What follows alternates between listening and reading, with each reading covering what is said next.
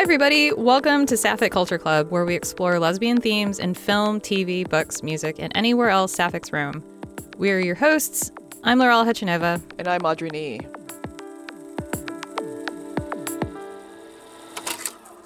Happy May, Laurel. Thanks.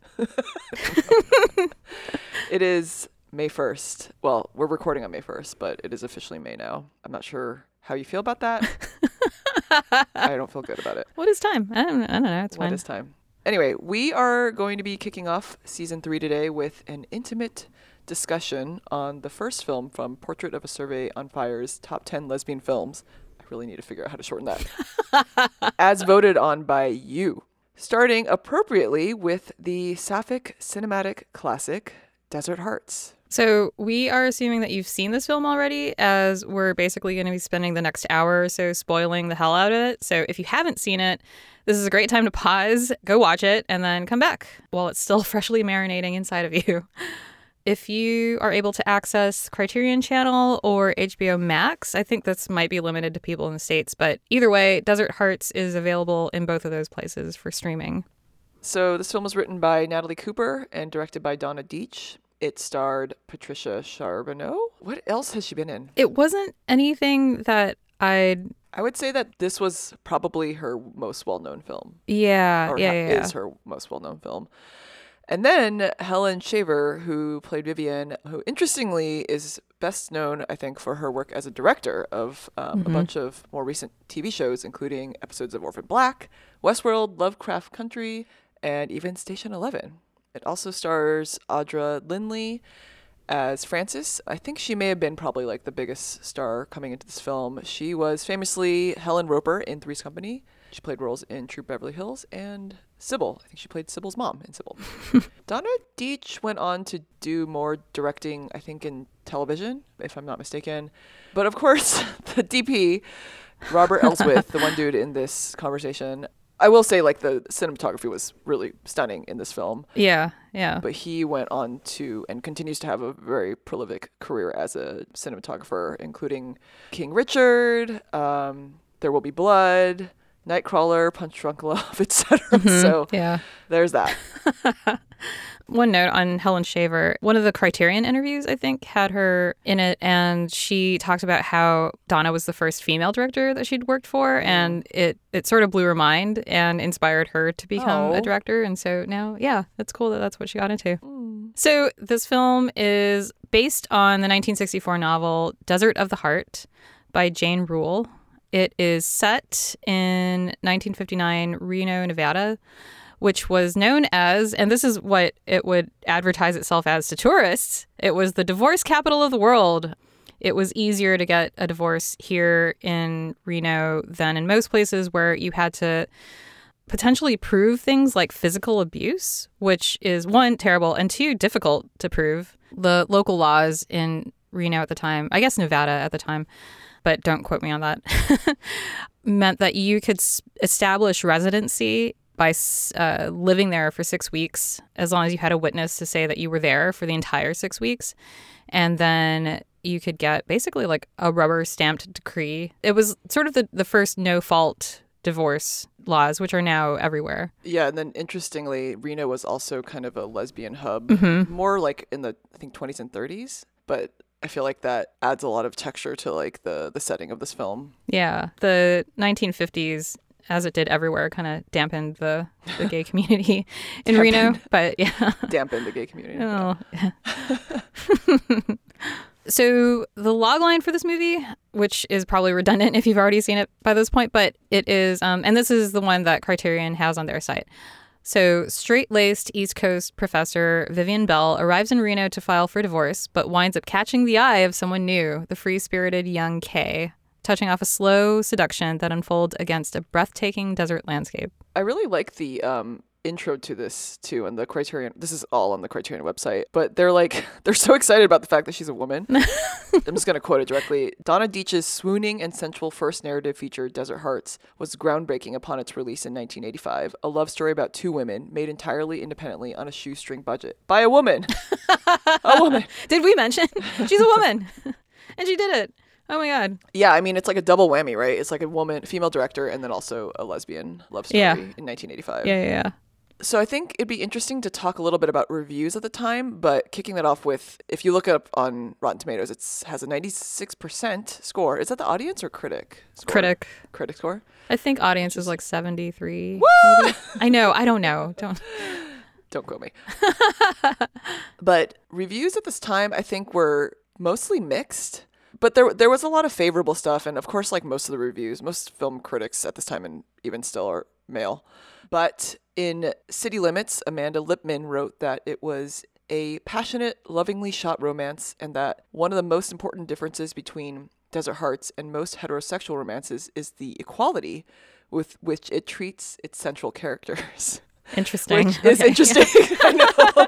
I mean, we can talk more about this in a little bit when we get into like our thoughts and feelings Who- about this who film. is that? Amanda Littman. Oh, Amanda. Yeah. like, are you okay? But don't you think it kind of like she's not wrong, relatively speaking? If you think about films like what is that one?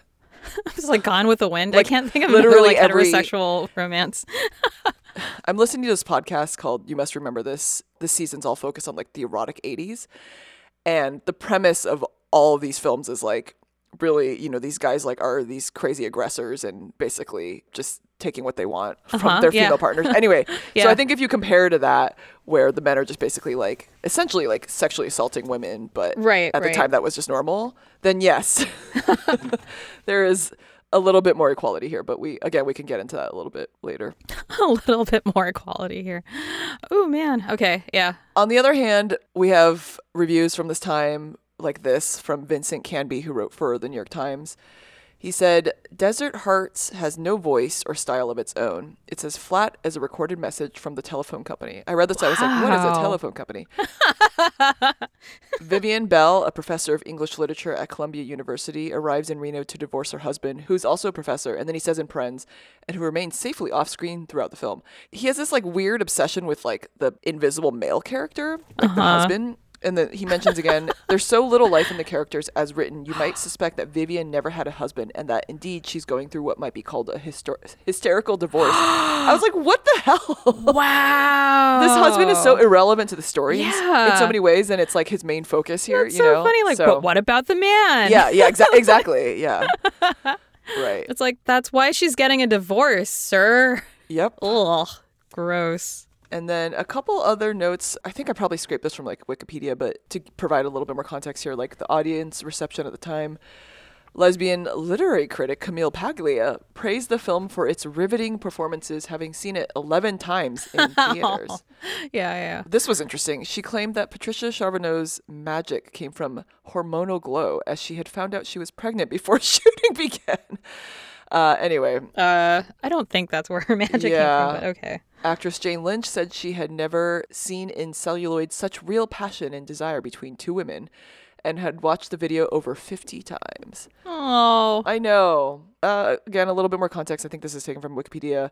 The movie was the first feature to depict a lesbian love story in a generally mainstream vein with positive and respectful themes. And then regarding the novel, it was one of the very few novels addressing lesbianism that was published in hardback form. Most books during this period with female homosexuality as a topic were considered lesbian pulp fiction until 1969. And also notable is the ending. Uh, I think you're you're probably going to talk a little bit about the book, but I think it's interesting to also compare this to Carol, which you know came out Hmm, of course, yeah. around this time as well. Oh, there's so much to compare uh, between this and The Price of Salt. Yeah. Yeah, yeah, yeah. So what was happening at this time? I was trying to think of like what other lesbian films came out around this time. I think there's there's a few, not many, but obviously like there's the other lesbian classic Personal Best starring Mariel Hemingway which came out in 1982. So that predated this by a few years. And then I was going to ask you to guess what you think the top grossing films of 1986 were. Oh my god. Um, I was like, I don't know if I can even E.T. Name. I don't remember when that came out. That's a good guess. When did ET come out? 1982. You you're off a little bit, but same decade. this is so hard. it's hard. Oh, my next one was like RoboCop. It's funny. I just looked it up though, Okay, yeah. So it's Top Gun. hmm which is funny because like that's coming out again. I know. Nobody needs to see it. Ugh, nobody. So Top Gun, Crocodile Dundee, and Karate Kid Part Two were the top three grossing films of this year. Emphasis on gross. Seeing, just kidding. Um, but Alien. Aliens. Oh, the Color purple was number five. The Color wow. Purple, the color purple was number six. That's Yeah. amazing. I know.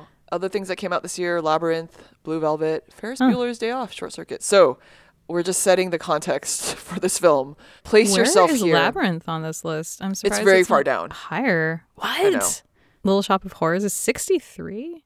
Okay, Desert Hearts. Laurel, had you seen this movie before we were prepping for this episode? I had not. No. And um, here's another personal admission is that I have also not seen Personal Best. And I think I avoided both of them because I was like, I don't need to see how this ends. Like, I'm sure maybe it's fine. Like, maybe it's a good movie, but I've got other like sapphic things that I can watch where hopefully no one will get like shamed or kicked out of their house or exposed or any other, you know, like gay trope. You don't have that many. I know. Actually, that's a sad Well, I'll just rewatch It's the ones I have and love. Okay, you, have fun with those too. I know. uh, so no, I hadn't, and neither had Ellie. I'll just go ahead and answer that question for myself, which is yeah, please. I had I did see it once when I was I think around the same time I watched Personal Best, which was probably Wow. like in the early 2000s or like late 90s or something like that. That's Uh-huh. how old I am. It was like not early enough in the history of lesbian cinema for me to like truly appreciate it at the time that I saw it. Mm-hmm. And then I watched it again interestingly with Heather late last year or something like that. Somewhat recently, before I knew we were doing this. And then I watched it again this past week to prep for the show. And personal best each time. No, I've not seen Personal Best again since since yeah back then, since I was two. nice.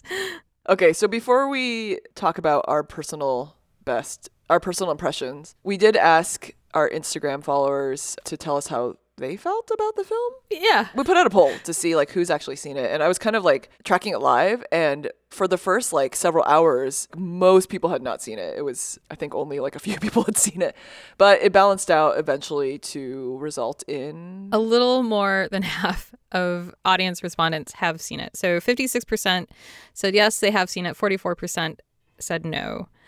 And then we also asked if you have seen it, when and where did you see it? So we'll read some of the responses here. Amy Turner Studio said they rented it not long after it was released in Sag Harbor, New York, during my baby dyke era. Baby said that she saw it in 87 or 88 on VHS, of course. Of course. VHS, for those of you at home listening who are uh, younger than what, I don't know, 30, maybe 35, is this rectangular black cassette. It was like the physical form of what you would watch movies on. It stands for Video Home System, and you would put it, Put it in into a a VCR. video cassette recorder. What, is that? what does VCR stand for? Anyway, Probably, yeah. Mary said that she saw it when it came out, went 10 nights in a row. It mm-hmm. was, for me, Poloff before Poloff. Oh, mm. love that. Liz Ann, 13, said long time ago when it first came out, 1980 something in Connecticut. So I, I'm really glad that a few people who saw it when it came out responded to this. 'cause Yeah, That's yeah, really what I wanted to know. Renee said a bunch of quote sisters had a lobster bake. I love this answer so much on the beach, and one of the ladies had uh, one of the ladies had a VCR tape. It was a bonding weekend. Oh, it was in the summer of '87. I like how you said the last part. Oh, it was the summer of 87. Lobster bake. Wow, this everything about that was just like so gay. Mm-hmm. so good. I would actually like a movie of that. So Oh, yeah. I would watch this movie. Renee, mm-hmm. make that movie about you and your sisters bonding over lobster bacon, Desert Hearts. in the in summer of '87. I know. Oh, in the summer of 87. and we also asked if you had any other thoughts you wanted to share with us about this film. Amy Turner Studio said, I think it's a great film as a film and a lesbian story. Also sexy AF. Liz Ann 13, Liz Ann 13 said, I went to college in Arizona. The desert backdrop hit me square in the heart. Winky face. It was a positive. So from Gunesh Padam, apologies if I mispronounced that. We should have added that to our opening. Sorry. Uh, said about this film, it was tender. I very appreciate that description. It was. I agree. It was tender. My Black Shroud said it was bold and important. Indeed. So, my first impressions, having just watched it for the first time very recently, are that one, it's a it was a beautiful movie visually, and I think there were parts of it that were really touching. Two, it was definitely made in the '80s, for like for a lot of reasons. I feel I feel like sometimes the costuming even felt like I forgot that it was supposed to be taking place in the 50s, It's yeah. and it felt very 80s. I think part of it was like the makeup and the hair. hmm But yeah, I think those are those are my two my two big first impressions. the first time I watched it recently last year, I was honestly like a little disappointed, but I, I think I had really high expectations based on I don't know if it was like my memory or what. Uh, but then after watching it again, I think I appreciated like a much more the second time. I don't know. I don't know why. Maybe it was just like my mood. But my, one of my first impressions was, wow, Kay is like a free spirited Kay stew. Oh yeah, You know what I mean? yeah, like totally. Yeah, yeah. she kind of looks like her. Actually, she, I thought she kind of looked like Winona and Kristen Stewart's love child. yeah, yeah, yeah, yeah. I also thought it was funny that she's a ceramicist. Of course, someone Right. is always an artist. Even though she never sculpts like No, throughout no, the but rest she of her it, it's her like, like studio is surrounded by like pot- pottery. yeah, I did appreciate how unapologetically gay she was. Like it was, Mhm, she yeah. was no shame, and I thought that was really lovely to see, especially knowing that this, you know, was written in the '60s, was Mm-hmm. about women in the '50s, and came out in the '80s. So I thought that was pretty special. Do you remember your first first impressions? When like I was a baby, Yeah. No, I don't.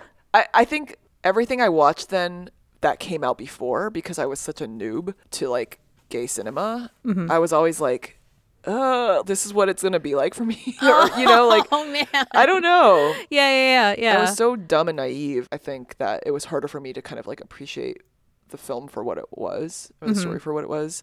But I remember, I remember like really loving certain scenes, and like those. Are, that's kind of like what stuck in my head. yeah. you know. Yeah. Okay. Cool. All right. When does it get gay? So yeah, I, I think this might be a good thing to kind of keep in mind for future episodes yeah, too. yeah, yeah. That's Because it's always idea. interesting to me. I feel like more modern films, like you know, the the ones that have come out in the last like decade. Whenever I look for this, I feel like it's always getting gay around like the fifty nine minute mark, Yeah, yeah. like halfway through the film. It's kind Yeah. of surprising. even like books that I've been reading. Yes. It's like I feel like at least two of them got gay at like the 80% Yeah, mark and it's like what? At least it wasn't at the end, but like geez. I think it, it really points to, or it supports your point you've made in the past about yearning and how lesbians love to yearn. It's like we just want to edge for yeah, yeah, yeah. 69 minutes and then I don't, don't that was not intentional. Um, and then and then it's like bam, gay.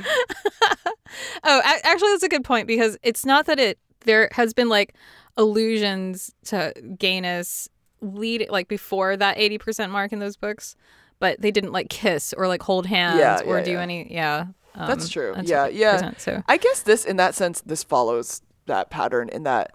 So at the 17 minute 45 second ish mark, there's implied gayness in that there's like a woman in Kay's bed. Mm-hmm. I think it's the first time Vivian like visits her at her studio, and the camera kind of like turns a corner and you see this woman in Kay's bed who's you know clearly naked and, and like smiling and waving like, hey, Yeah.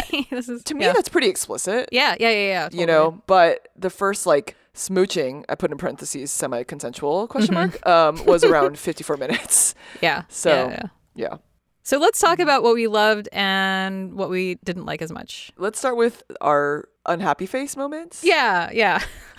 for me it's not so much like scenes like things i didn't love about this film as like questionable moments i guess Yeah. but do you want to kick it off Okay, I'm going to start lightweight. And I, I kind of already mentioned this, but like sculptor that never sculpts. It was, Oh. I was like, come on. There's so much potential and like potential in that you want to see like a ghost maybe moment where yeah, she's like sure, why not? doing a okay yeah. right. But also like I'll I'll hint at some of the the differences between the book and the movie. In the book she's a cartoonist. So Mm. which is like really cute. But you know, it's like okay, so you've made the conscious decision to make her a sculptor, but then Right. it's just like it feels like a throwaway total throwaway. It's like why even have her? I mean, I guess it's it's nice to show that she has a life outside the casino and like other interests. Yeah. But then, yeah, it's like you could have had her just sitting at the wheel when she comes over and like, oh, she dries off her hands, and then you have a hands moment, and Like, isn't that great Yeah. for a lesbian movie? I'm a little surprised they didn't turn her into a photographer. I just feel like that would have been. yeah. But then it really would have been like Carol. yeah. Okay, so that was like my my very minor one of my very minor nitpicks.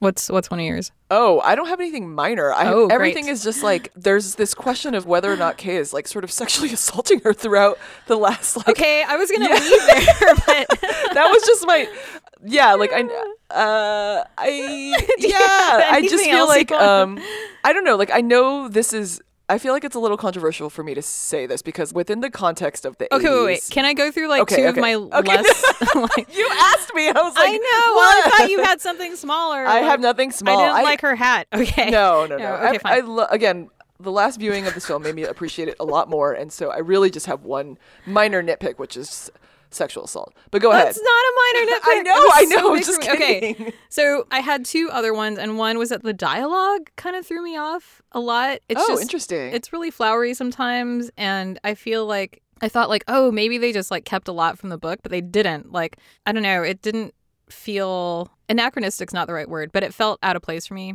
and I couldn't follow like what they were saying sometimes. And there were lines that I loved, but yeah there were a lot of just like back and forth that I'm like, what are you talking about? it felt almost like Shakespearean or something, where it was like yeah. very clever. Yeah. I think that's why I appreciated more the last watch because I was like, I, I really understand what they're saying now. Okay, good. Yeah. Yeah, I, that's so interesting that you point that out though, because I, I feel like the book is also doing a similar thing where it's there's a lot of clever dialogue, but it's Yeah. easier to sort of digest it in that context where you're Yeah, like totally. reading it in your own pace, right?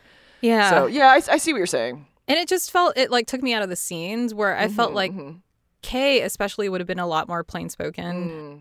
Right, that's a good point. It was a lot more philosophical and I think that if I hadn't if I had expected something different from Kay then it wouldn't have thrown me so much. But anyway, I think on a like subsequent watch, you're right, it wouldn't mess with my head as much.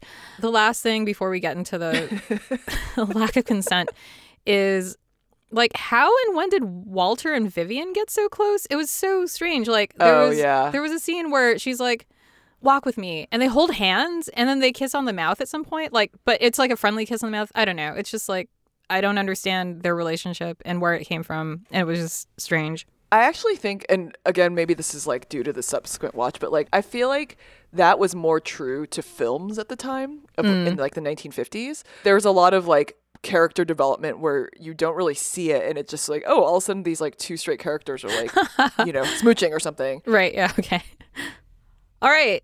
So, let's talk about the big frowny the big face. horrible elephant in the room. No, not horrible. I mean, yeah, it's really interesting because I was kind of taken aback knowing how much people love this film and how important it was to them and how like, you know, people have compared it to the portrait, right? I think the first time I watched it recently, I was like, whoa, whoa, whoa, whoa. like none of this is consensual. yeah, yeah, yeah. yeah.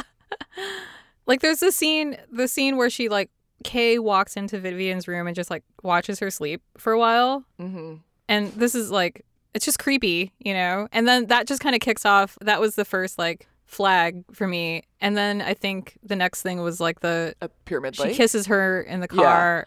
And it's like, uh, it was not- an otherwise beautiful scene. She had like this really cool, like silver kind Yeah, of um, cowboy desert outfit with the on, pinks the, and blues a and pyramid and, like- lake. it was gorgeous, and yeah. then yeah, she kisses her really without consent. Granted, Vivian does kind of like start to respond, but Yeah. it's like obviously, it kind of felt like Kay is just reading between the lines and like can tell Vivian wants it. right, like right. from my perspective, that was Just- you know, and at the time, again, if I had seen this in like 1986, like maybe I would have given this film that. But like standards have changed a little bit, yeah. right? And so watching the film now with that lens is really interesting. And I'd be curious to hear from anyone who's seen it then and and watched it again. And what does that look like for you? Is it? I mean, it's hard, right? Because if that made such a huge impression on you when you first saw it, like in the 80s or 90s, would you be able to like watch it now with this sort of more, I don't know, modern lens? I don't know Yeah, yeah. Like in terms of consent. did it seem romantic to you at the time? Because, Yeah. like, based on all the other 80s romance movies, right? I might have thought the same thing. Yeah. Is like, wow, she's like really going for it. Uh, I don't know. It's gross. Yeah, like if you're watching Last Tango in Paris, you know, where there's like really blatant sexual assault, and then you're watching this, it's like this is really tender, right? Yeah. Oh God. I have to say the development for me on the on Vivian's side was not as obvious. We could tell like Kay is really into this woman. And for Vivian, aside from the scene where they they share kind of like a laugh in the kitchen when Kay is like dropping all this food, to me that was like the first time they really connect. Yeah. But yeah, after yeah. that, I don't really get the sense. I don't know. Maybe it's like too subtle for me, but I didn't really get the sense that Vivian was like, she was kind of intrigued by this younger woman, Yeah. but I don't know if it was really communicated clearly that she was like intrigued in like a romantic way. yeah. Yeah. You know? Yeah. But I'm probably just like looking for too much. well, I mean, it should show up. Like there, there was the like the dressing room scene, which was cute and a little flirty, but it wasn't like very mutually flirty. Yeah. If anything, there was more of a flirtation between Kay and her friend like Silver, which yeah. Right. Oh my god. we'll get into that in a little bit yeah. too. But yeah. Yeah. Yeah, and then, you know, cut to this is what Act Three when Kay like shows up at Vivian's hotel room. Yeah. So Vivian's been Oh kicked out by. Frances Right. after the whole pyramid like kiss kissy kiss scene. And so she now has to spend the rest of her time, the rest of the six weeks or however many weeks are left at this hotel. Kay's obviously upset and she shows up pounding on her door, right? And trying to get in. yeah. And Vivian's like, nah. like, no Yeah. thanks Yeah. until she finally like reluctantly lets her in. So a little bit of a red flag there. Yeah, uh, well, and she says like, so she's knocking, and it's. I heard it as banging. I watched the scene again, and it's just very loud and sort of insistent. And Kay says, "I want you to open the door," and Vivian says, "I want you to leave me alone." I know. I and know. then Kay says, "I can't." I would say that most of Vivian's dialogue is telling us, the audience, if we're taking it at face value, that Right. she does she is not consenting to anything, to the kiss, Oh my god. to her coming to the hotel. Yeah. So she's in the everything hotel that room. follows that. yeah, yeah, yeah, yeah, yeah. So the best Um, scene in the film, and maybe the worst, is this when I think the camera is like kind of focused on Vivian She's walked to like another room. and she's basically like trying to avoid her, which I guess you could interpret if you want to as like her trying to deal with her own desires. Like she wants Kay, but she can't admit to it, that kind of thing. Sure. Yeah. you want to, yeah, sure. and then it like pans or cuts over to Because Vivian turns to Yeah, like Vivian turns. see her response to cer- something or whatever. Kay is sitting in her bed with her boobs hanging out. I mean, Yeah. like her boobs are like front and center. and she's just kind of smiling. When I think that was the best. when Allie and I saw this part, Allie was like, "Why are why are her titties out? Is that supposed to help?" It was such a like, Why and, and it was like, out? I think I sent you this quote. from the book. Yeah, okay. So the candor of Anne's absolute nakedness, not caught in unself consciousness like a young nude in a romantic painting, but fully aware of her erotic power, roused in Evelyn. Oh, so another thing is that their names are changed in the book. So Anne is Kay and Evelyn is Vivian. But roused in Evelyn an arrogance of body, a lust that burned through her nerves like the fire of the sun they both stood in. This was the freedom she wanted, an animal freedom exposed to the emptiness of sky and land and water. And that is not the vibe that I got. when, like, it's not? Kay was just like sitting still and upright, like, here are my tits. Like, Yeah. yeah. Yeah. you know, just after Vivian, it's like, have you even been listening to what she's been saying? You know? And the way that Vivian responds, I don't remember exactly what she said, but it was kind of like, oh my God, like, good God. like, Yeah. You know? Yeah. And then she said, I want you to put your clothes on and leave. yes. And then Kay Yeah. says, no, you don't. And Allie was like, was this written by a man? like, Oh, I mean, uh, Yeah. So, total side note from this Heather scanned, like, she just sort of flipped through Jane Rule, the author of the, the original book, Desert of the Heart. yeah, I think so. She read her autobiography, which was actually published posthumously. So, you know, Right. keep that context. But Anne was actually the name of this woman that she had met when she was like 14 and just totally became obsessed with and became like a close friend of her and her husband. Hmm. Apparently, the wife, Anne, was like, My husband's really attracted to you. And like something happened where there was like some kind of affair between a teen Jane Rule and the husband. Oh my I think it's implied that like at some point she and Anne also have a relationship. Anyway, I don't know. It's interesting that she chose to name this character Wow. who was probably more. Yeah. her, you know, yeah. Anne.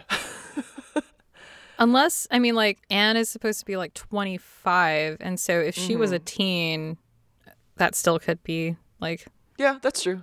yeah. That's but true. But yeah. I think I got the sense that the woman that she was kind of in love with slash obsessed with was more of like the Vivian character. Mm-hmm, mm-hmm, mm-hmm, Oh yeah, I have a few notes like Kay pursues Vivian against her will at her motel, invites herself in. Vivian is reluctant this entire time.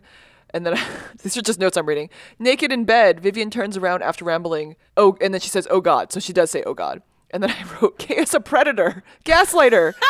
Vivian's like, "I want you to put on your clothes and leave." And then she says, "No, you don't." Yeah. So you just said all that stuff, but And then even like the line where so Vivian says like I'm gonna keep my robe on, and Kay is like everyone has to draw the line somewhere. Like, and then she smirks. And it's like, wow. So you're just like, okay, I'll let you have that. You know, Yeah. like, ugh.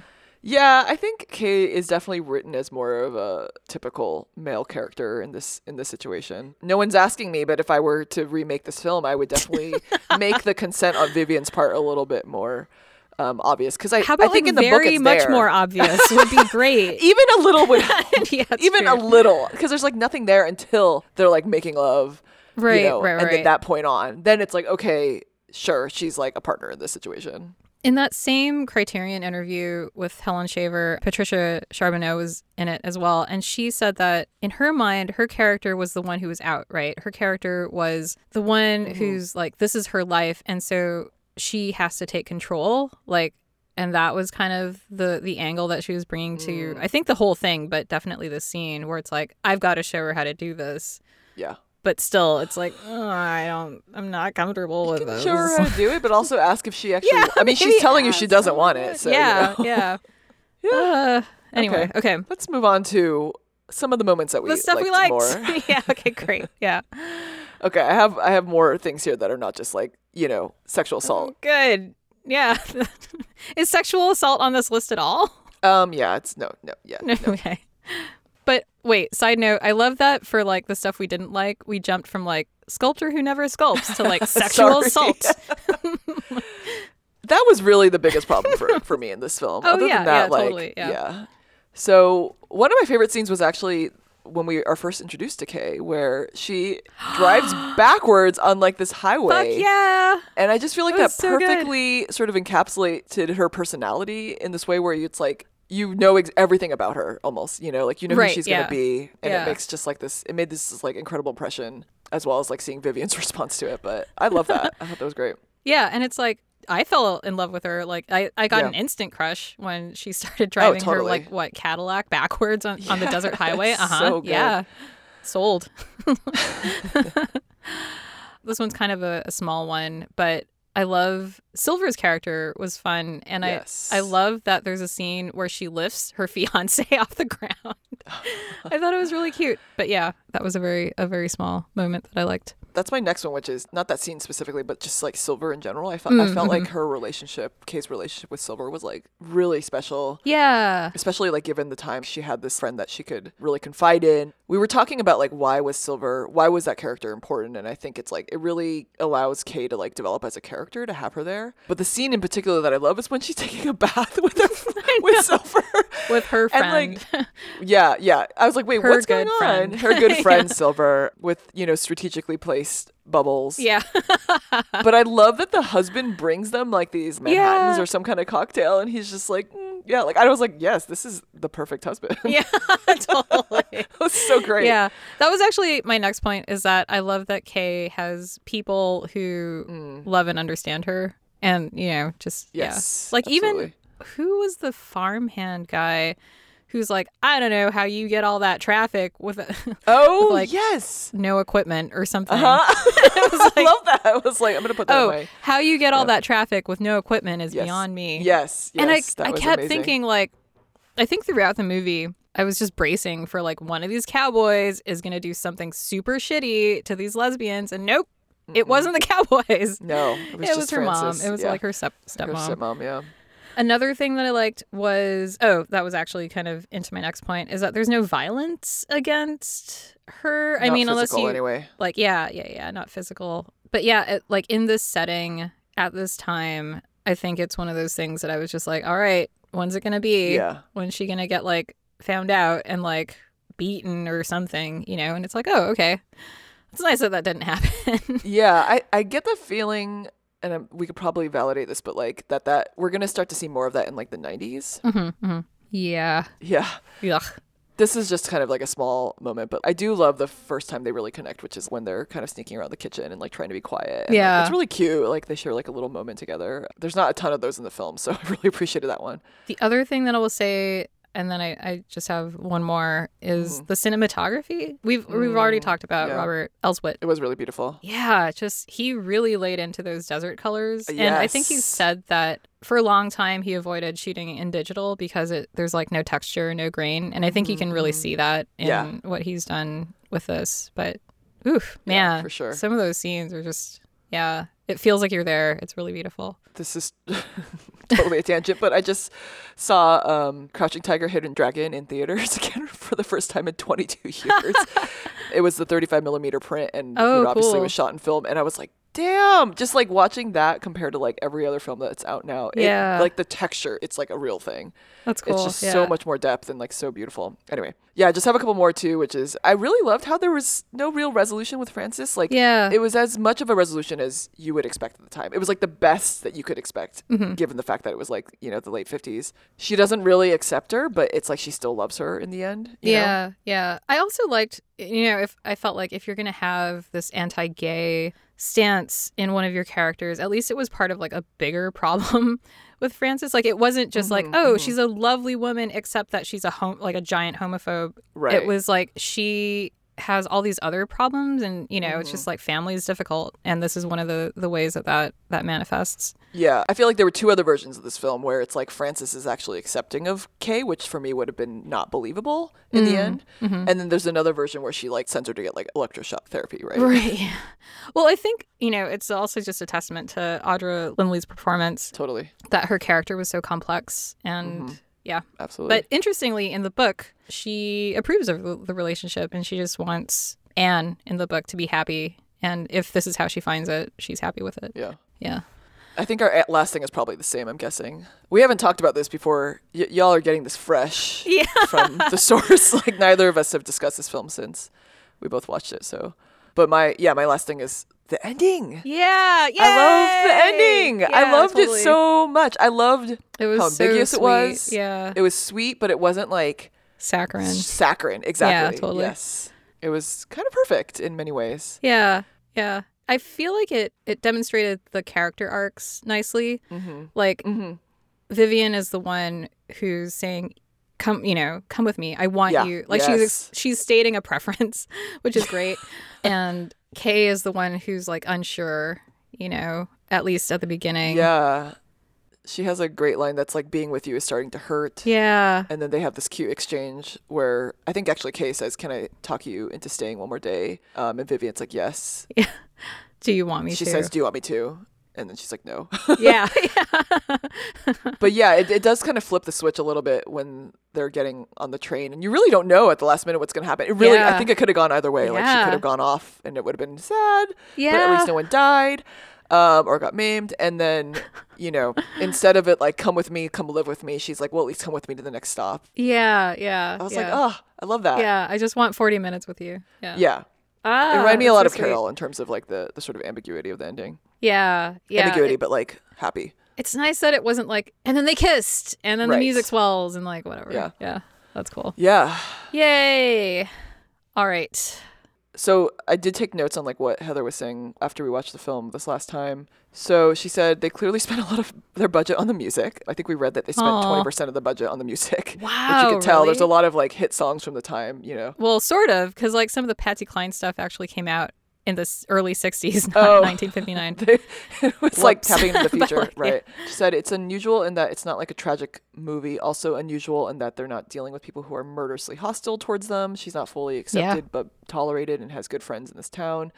She said very retro film except for the boobs. And then she's I think she's like quoting Tarantino here or like she she said there are movies you watch once and then there are movies you want to live in and this is one of the movies that you want to live in, Aw, which I think is that's is sweet. good. Yeah. Okay, so we're going to attempt to rate these films on a scale of 1 cactus to 5 cacti, but maybe that'll change depending on the film. But Okay, since we're in the desert now, mm-hmm. how many cacti would you would you rate this film, Laurel? I would give it Out of 5. four out of five cacti. Hmm, that is higher than I expected from you. Yeah, after the conversation, I don't know, it marinated Okay. a little bit, and um, definitely at least one cactus for the sexual assault and lack of consent. But other than that, like I thought it was a really sweet story, Yeah. and the lack of violence is great. Mm. What a low bar! It was it was beautifully shot. All the acting I thought was great. So yeah, I'm gonna give it four out of five cactuses. I think that I rated it 3.5 cacti in Letterboxd, but yeah, after talking with you two, I, I may bump it up to four. Especially since, like, okay, so we were talking about this before we started recording, but like, if you think about the work that it took to just Yeah. get this made, the fact that there is a That's true. lesbian directing it in like 1985, right? Uh, I don't think she's a lesbian, is she? Yeah. Well, she's married to a woman right now, I think. Oh. Um, Okay, well then, let's give it a six out of five cacti six out of five cactuses. for a lesbian director. Wait, let me double check. I mean, her name sounds like Dyke. I know. That's why I wanted to kept say I wanted to say Donna Deitch. she probably gets it a lot. Oh, yes. Okay, is openly lesbian. Oh, Her partner seven is out of writer. Terri Jentz. Oh no. Okay, I'm definitely giving it a four out of five cacti, and it only reason it doesn't get five cacti is because of the questionable Mm-hmm. sexual uh, dynamics of this film. Yeah. What did Allie give it? Okay, let's see. So Allie, this is this is a reveal to to me and you at the same time. I had her write it down on a piece of paper. I think you did the same for Heather. I did. So, oh, Allie gives it. What if she? What if she Oh my gave it a two out of five? what are we gonna do? She gives it four four cactuses, Whoa! one alive, and three are shriveled and dead or dying. I don't know how I feel about that. I don't know how I feel about it Oh, either. that's like, a really beautiful drawing. little- yeah. Wait, that's what does that equal What does to? it mean? though? Okay, yeah, what does I- it mean? I Did need she to add any notes? No. So Okay, I'm gonna I'm gonna ask her though. right now? Should I? No, I think we should just interpret it how we want to interpret. All it. right. Okay. Well, four cacti. I like it That's for yeah. you know unusual cacti. yeah. So she did give it. I think. Let me read it again. But there are four out of five. So that that feels good. One is alive, and three are shriveled and dead or dying. So there's potential. Like I think that sh- these cactuses can be saved and like Who knew? revived. Who knew that our rating was going to be so complicated? It's a very queer way to, to rate. It really is. I think. So I appreciate that. What's Heather's? Okay, so this is coming to Laurel Live as well. okay, Heather said giving Desert Hearts four stars because, quote, move to the desert plus the rain turns you gay. Oh, mhm. no, it makes sense. Yeah. Really is an impeccable storyline. Also, all that Western wear. Yeah. Yeah. Yeah. yeah. That's, yeah, okay, that, that is move to the desert plus the rain turns you gay really is an impeccable storyline. It's true. So we all gave it four stars. Or, Yeah. sorry, four cacti. Yep. Surprise. Yeah. That was actually a surprise to me too. Great. Lovely.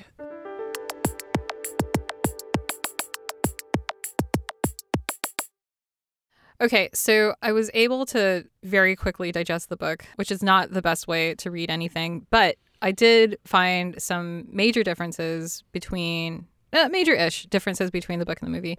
So there is a larger age gap in the book, and like Carol or The Price of Salt, there is this weird like mother-daughter thing happening again, and it's like really driven home over and over and over. Like even just skimming the book, I found multiple instances where she was like, I, I can't find the quotes right now, but you know, it's like, oh, she could be my daughter and now she's my lover or whatever. And it's like, okay, yeah, I'm just gonna breeze past that.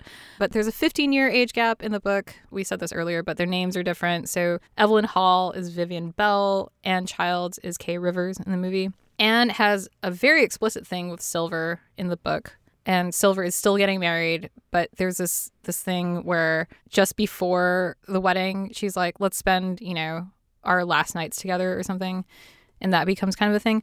There was a sort of Daryl character in the book as well. His name is Bill, though, and he's still besotted with Anne slash Kay, but there's a hint that he might have also had homosexual relationships, which was interesting. The car slash rain, the hotel, and the train scenes didn't happen in the book. So the ending is different. Still sweet, but not the train scene that we've like. So the the iconic scenes in the movie aren't quite in the book. They do go to Pyramid Lake, but it's not quite the same. They're like spied on by a helicopter and like an airplane, and that actually comes back to haunt Evelyn in the divorce proceedings because someone threatens to like expose her, kind of like in Carol, right? Wow, very Carol, yeah. Yeah. Um, there was also a lot more sex between Evelyn and Anne than there was between Vivian and Kay. And Frances, so Kay's sort of stepmother figure, was, like I said earlier, happy with the relationship. And I thought that was really sweet. I have to say, I'm really glad that they did not carry the mother daughter sort of dynamic, Oh my God. whatever, Yeah. into the film because that could have easily happened, right? And it was Yeah. just totally scrubbed completely. Like I didn't think about that at all. No. I was happy to have it be like a yellow hair, brown hair relationship again. the two genders. just like yeah the two genders so yeah those were the the main ones that I, I picked out but Would you recommend the the book? you know it was a little bit tough for me to get into at the beginning Yeah, just because the length it's it's super introspective you know like a lot mm-hmm. of there's not a lot of showing there's more telling like a lot of it is maybe not a lot of it is exposition but a lot of it is in the characters heads. So that took some getting used to but there were some really like beautiful lines in the book. So i think i think i might go back and try to read it for real. And yeah i would suggest that people pick it up and do the same. Would not recommend the autobiography. I think just based on what I've heard. yeah maybe uh, yeah.